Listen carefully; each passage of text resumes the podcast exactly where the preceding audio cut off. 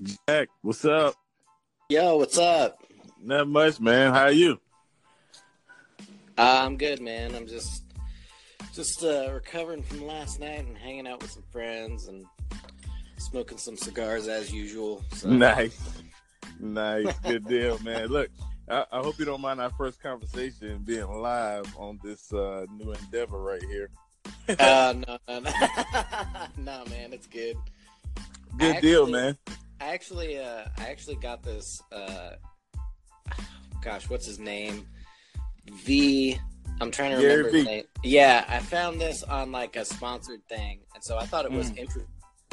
Yeah, uh, yeah. So I first got on here and I tried to look up some reform people, but it's only like three people that technically are like Christians on this app already. So. Yep, yep, yep. That's why you know we're trying to be a breakthrough. You know what I'm saying? Jump on something brand new. Actually, heard Gary Vee talk about this on one of his podcasts, and um, and so uh, you know, you know, at the bar, man, we try to stay ahead of the game and and and you know, try out some new stuff, man. So what I want, uh, and with you, it it might not be nothing significant or with anything you remember, but uh, just uh, for those that may listen to this later, man, how did you find the bar, and uh, what did you like about it? Uh, you kind of cut out there. How did how did can you? How, can you, how did you find? As a, how did you find the podcast, the bar podcast, in the first place? Okay. And what did you like about? Like what you know? What what what drew you in?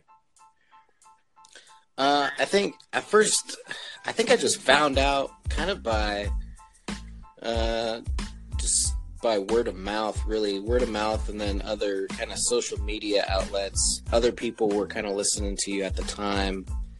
Uh, and I just I think it was it may have been I may have heard a conversation about you on Doctrine and Devo or something like uh-huh. that. Uh-huh. So I'm just like, well, I'll go check them out. And I think the biggest thing for me was that uh, you are authentic in your discussion, uh, just about real life stuff. And then on right. top of it, and then on top of it, uh, just like basically, hey, this is how I you know, found out about Reformed theology. And not only that, but you had more and more guests that were kind of uh, provoking more thought that I don't hear on a lot of places and a lot of podcasts. Right. Nice. Nice. Yeah. Doc and Devo, man, in the beginning gave me like mad shout outs. Like, I think even one time Joe started the show, like, hey, uh, welcome to the bar, or something like that. Like, them dudes have been like super uh, super supportive, man. So are you going you going to check out the, the Doc and Devo conference? I know you're going to G three. Are you to be able to go to that one too? Uh, I don't think I don't think I'll be able to go to Doc and Devo conference, but I'm going to. Uh, I know a church planner down in L.A. Uh, Rudy, and he's going to be speaking at Legacy Disciple. Okay. Down in L.A.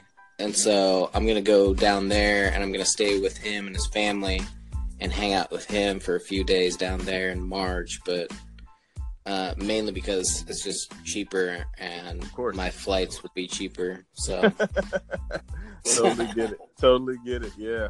Yeah, we're actually staying with uh, friends for G3 and I don't know where I'm staying at yet for our Doc and Devo conference, but uh, we'll figure it out, man.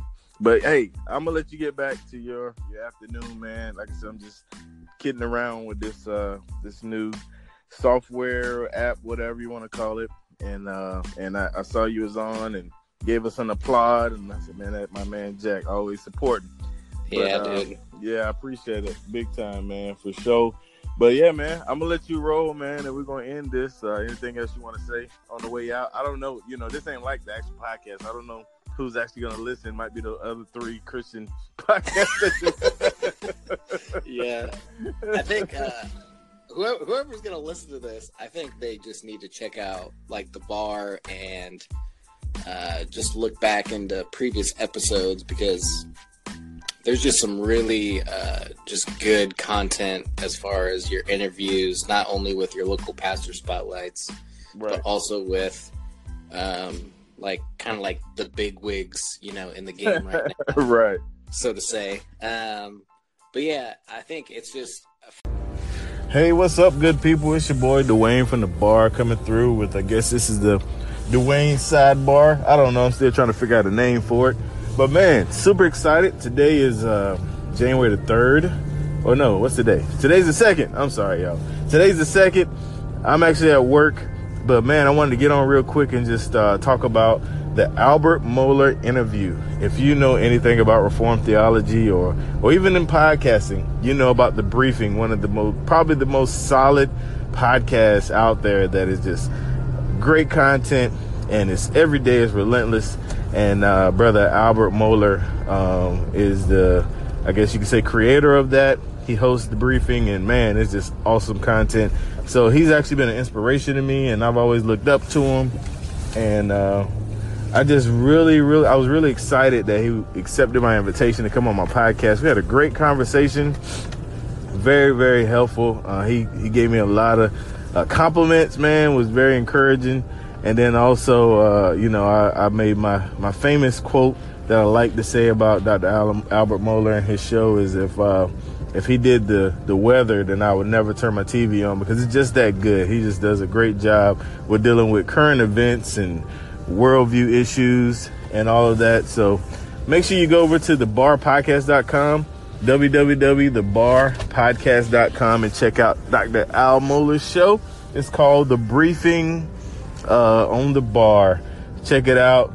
Give me some feedback. Let me know that you heard it first here on Anchor. Y'all have a good day. God bless.